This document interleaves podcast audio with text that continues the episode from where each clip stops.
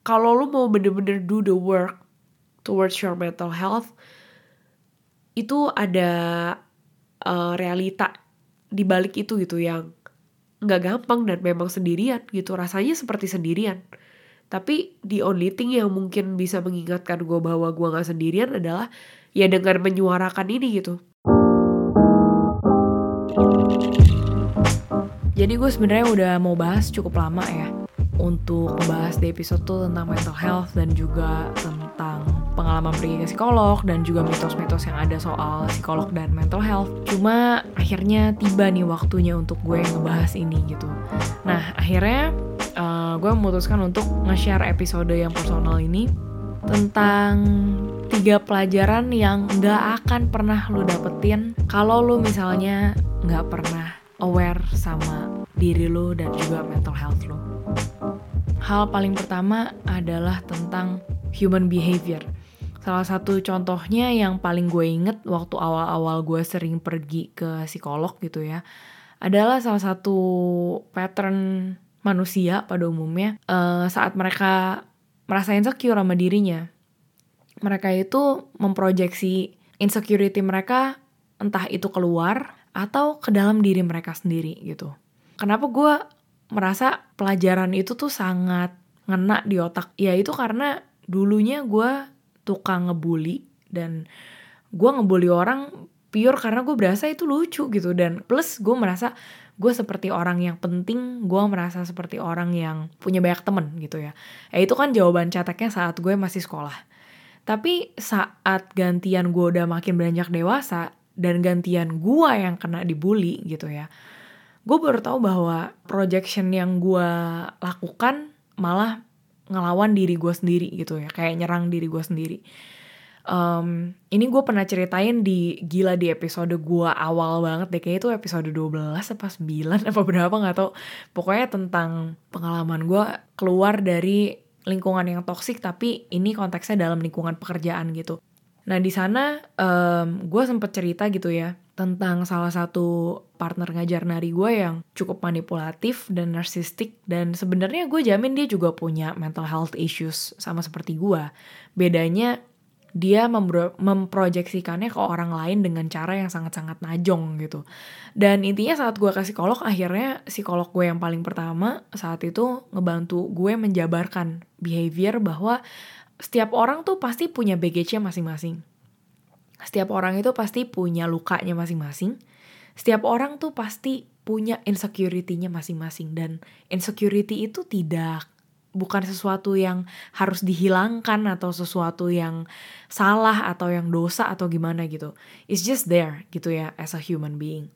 Cuma untuk menjadi manusia yang tidak disantet orang kan, lu berusaha untuk belajar menjadi manusia yang lebih baik dong dengan menghormati orang lain gitu ya dan tidak melakukan tindakan yang merugikan orang lain lah gitu. Cuma sayangnya untuk seperti itu gitu ya untuk memilih jalur itu kan lebih ribet, lebih ngejelimet, lebih panjang prosesnya dibanding jalan di mana yang lebih mudah, yang lebih instan uh, dengan entah itu dengan nyalahin orang, entah itu dengan uh, merendahkan orang ya itu lebih gampang untuk digunakan gitu. Cuma di saat itu akhirnya gue pahami, gue tuh masih konsepnya mikir kayak gini nih.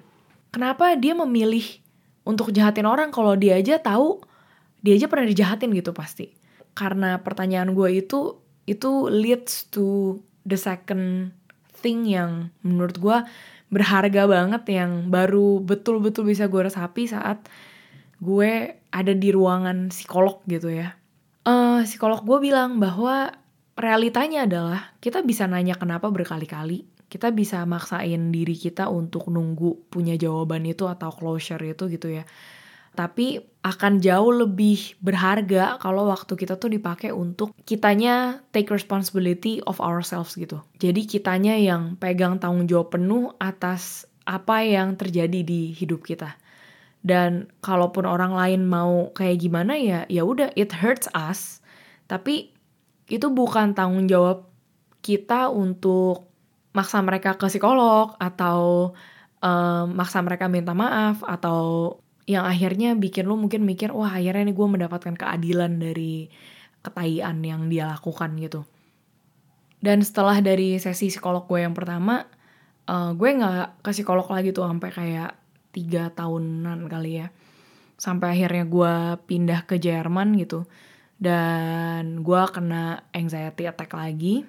Gue akhirnya rutin tuh pas lagi tahun 2020 buat ke psikolog. Dari itu selama setahun tuh gue rutin pergi lah dari awalnya sebulan sekali jadi dua bulan sekali jadi tiga bulan sekali gitu ya uh, dan jujur di momen itu tuh kayak wow gue belajar banyak banget tentang diri gue tentang keluarga gue dan tentang apa yang perlu gue let go gitu dan di poin ketiga ini yang menurut gue baru betul-betul bisa gue resapi maknanya adalah soal uh, having boundaries gitu. Dan having boundaries means you need to know yourself first. Lu mesti uh, memaafkan diri lu juga, lu mesti menghargai diri lu juga, dan lu mesti uh, menerima realita yang ada yang mungkin gak sesuai sama ekspektasi lu. Makanya lu harus put that boundaries buat bikin lu waras. Dan uh, waktu gua ke psikolog itu di Jerman yang paling gede sih dua hal ya. Yang pertama adalah soal isu rasisme yang gue rasakan dan itu betul-betul kayak attack self esteem gue banget. Uh, dan hal yang kedua adalah soal keluarga gitu ya. Uh, di kala itu gue entah kenapa mungkin udah feeling ya kayaknya sooner or later tuh gue akan diperhadapkan untuk balik ke Indonesia gitu. Dan bener aja nggak taunya 2020 Desember tuh gue balik ke Indo gitu gue merasa kayak feeling gue atau mungkin semesta atau mungkin ya kalau lo percaya Tuhan mungkin Tuhan itu tuh memberikan gue hati yang dibikin gelisah gitu ya kayak udah lu lu mesti ke psikolog rutin-rutin lu mesti ke psikolog. Pokoknya lu mesti tamengin diri lu dulu mental lu dulu sebanyak-banyaknya deh tahun ini. Pokoknya sebanyak-banyaknya nggak tahu reasonnya apa gitu ya. Tapi ya udah di kala itu tuh gue bener-bener belajar banyak gitu. Selama tahun 2020 itu gue belajar banyak tentang boundaries dari psikolog gue. Um, dia menjelaskan bahwa yang namanya family nggak ada family yang sempurna ya nggak ada family yang nggak pernah berantem. Nggak ada family yang uh, betul-betul functional gitu yang tidak toksik yang mungkin komunikasinya sangat-sangat sehat. Itu nggak ada. Tapi masalahnya at one point kan yang namanya dinamika keluarga itu kan nggak bisa cuma satu pihak orang tua doang didengar anaknya mesti nurutin kan. Atau nggak bisa hubungannya transactional gitu, di mana anaknya baru seneng kalau bapak emaknya begini atau sebaliknya bapak emaknya baru seneng dan bangga kalau anaknya melakukan hal berikut gitu ya. Nah psikolog gue memang dia dari South Africa cuma uh, dia cukup paham lah dengan dinamika keluarga di budaya timur gitu ya yang di mana orang tua tuh didewa-dewakan dan mau se shit apa pun didikan mereka mau setoksik apa pun mereka mau sedamage apa pun mereka ke mental health lu ya lu harus maafin karena lu anak.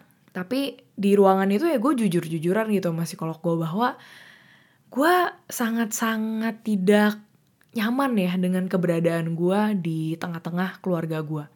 Karena pertama gue merasa gue seperti harus jadi orang lain dulu untuk bisa nyambung atau diterima pendapatnya oleh ya at least oleh bokap gue gitu. Dan juga gue merasa kayak mereka mungkin gak ngomong uh, secara eksplisit gitu untuk gue menjadi A B C atau gue harus bertindak A B C tapi dari kejadian-kejadian yang sebelumnya secara gak langsung yang gue tangkap adalah kalau gue yang meresponnya Z dan mereka maunya gue A, ya udah gue akan di label anak yang udah kelamaan di luar negeri lah and so on. Sedangkan bokap gue itu adalah orang yang selalu menanamkan message gitu ya ke anak-anaknya bahwa lu mau sekolah di mana pun pokoknya nggak boleh lupa sama orang tua sama adat kita kayak gitu-gitu ya. Jadi kan gue trying so hard to please him. At the same time gue kayak living into worlds di mana gue juga nggak bisa bohong bahwa knowledge gue udah expanded gitu loh. Ya iyalah gue gue tinggal di luar kan pindah-pindah ketemu banyak banget orang. Pasti mau nggak mau pikiran gue jadi berbeda dan gue berubah. Dan singkat cerita akhirnya um, boundaries yang gue pelajari dari psikolog gue adalah uh, ya selain lu selain lu mesti tahu diri lu selain lu mesti tahu batasan-batasan dari diri lu dan menghargai itu lu juga perlu komunikasiin boundaries lu ke orang rumah lu gitu. Atau ke orang-orang yang bersangkutan yang lu perlu komunikasiin. Kalau misalnya mereka udah dijelasin tapi masih nggak ngerti atau masih melanggar itu uh, batasan-batasan yang lu udah berikan ya sekarang choice-nya ada di lu. Lu mau tetap melanjutkan hubungan dengan mereka tapi lu nya mesti uh, sacrifice beberapa hal gitu dari diri lu entah itu apa atau lu cut kontak atau lu mungkin jaga jarak jadi nggak sesering dulu ketemu apa gimana nih gitu kan dan akhirnya di awal tahun 2021 ya gue berusaha untuk memperbaiki hubungan dengan keluarga yang udah cukup berjarak uh, at least ke bokap nyokap gue ya Uh, dan gue juga melihat sih mereka juga put effort into it. Tapi huh, at one point kayaknya gue ngerasa gue memaksakan ekspektasi di mana gue mau keluarga gue ada nih buat gue. Gue kan udah di Indo, keluarga gue komplit di sini. Masa kita nggak bisa sih, maksudnya bareng-bareng lagi gitu ya, tanpa berantem ketawa-ketawa kayak kayak dulu aja gitu. Cuma the situation changes gitu. Dan ada ya beberapa hal privat lah yang gue nggak mungkin bisa share di sini. Cuma itu mengubah hal-hal itu mengubah dinamika keluarga gue dan ya udah things are not the same gitu. Kayak gue dulu yang mungkin ya zaman itu gue ngerasanya lebih cheerful sih kalau kita ngumpul. Sekarang kayak ujung-ujungnya semuanya tuh selalu berpusat pada diskusi gitu entah itu diskusiin uh, masa depan orang tua gue ntar kayak gimana, rumah kayak gimana, duit kayak gimana, kayak semuanya ngejelimet gitu ya. Sedangkan gue di sini clueless kayak gue mau bantu, gue nggak punya kapasitas untuk ngebantu secara mental gitu ya. Uh, gue mau sok-sok komentar juga gue baru nyampe gitu dan di momen-momen itu diperparah dengan bokap gue yang entah kenapa meledak di suatu hari gitu ya depan gue mangko gue tentang keputusan gue untuk nggak mau punya anak gitu. Ya gue pernah jelasin inilah di podcast Abdi Tersirat ya di episode ke 40 something something soal kenapa gue memutuskan untuk cut kontak sama bokap. Tapi intinya adalah uh, ya iya pilihannya tuh kayak itu kayak gue disuruh Tuhan milih lu mau yang mana nih? Lu mau milih diri lu yang biar lu waras atau vice versa atau yang sebaliknya.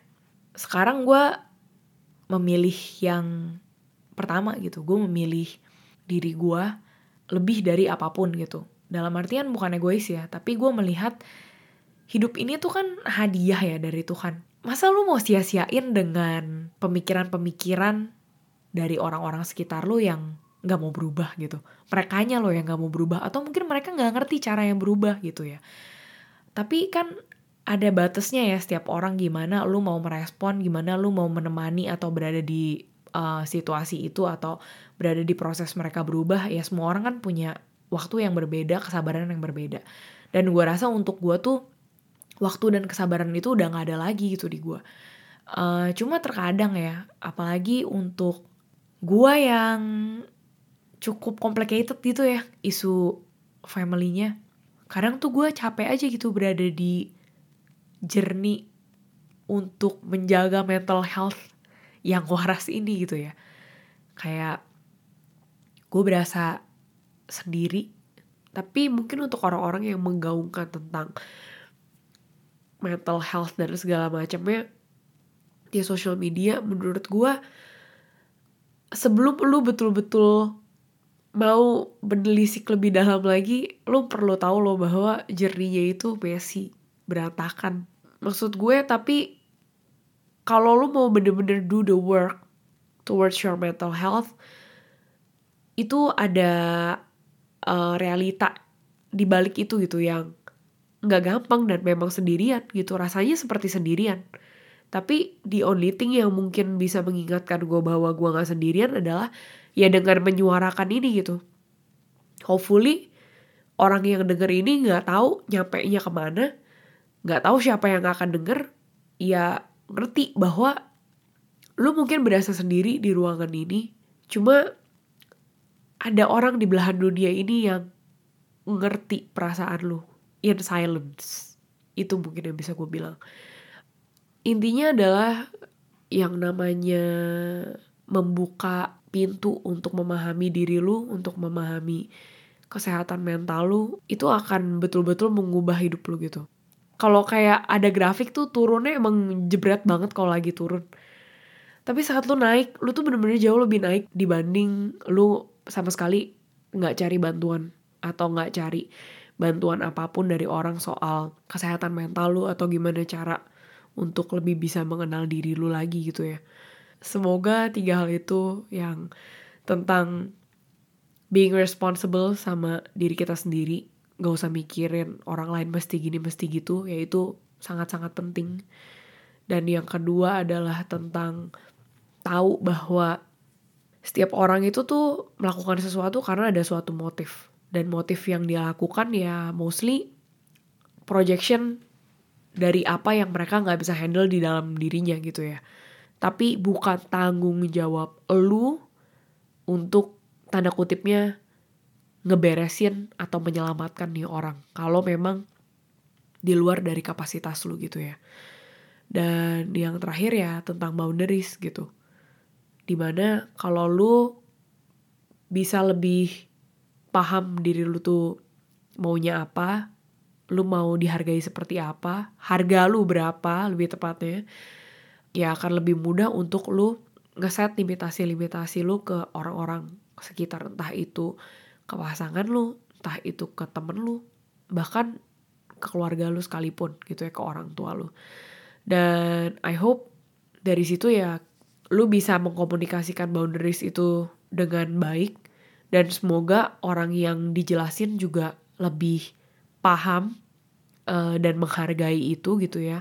Tapi kalau misalnya ujung-ujungnya ditabrak-tabrak-tabrak terus dinding lu ya it is your choice. Lu mau ngapain gitu. Apakah lu mau menyudahi hubungan itu atau lu mau jaga jarak dulu atau bagaimana ya itu pilihan lu.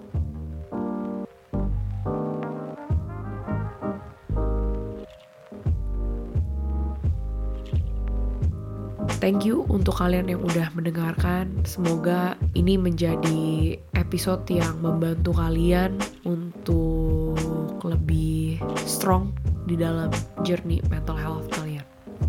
I'll see you for next episode and bye bye.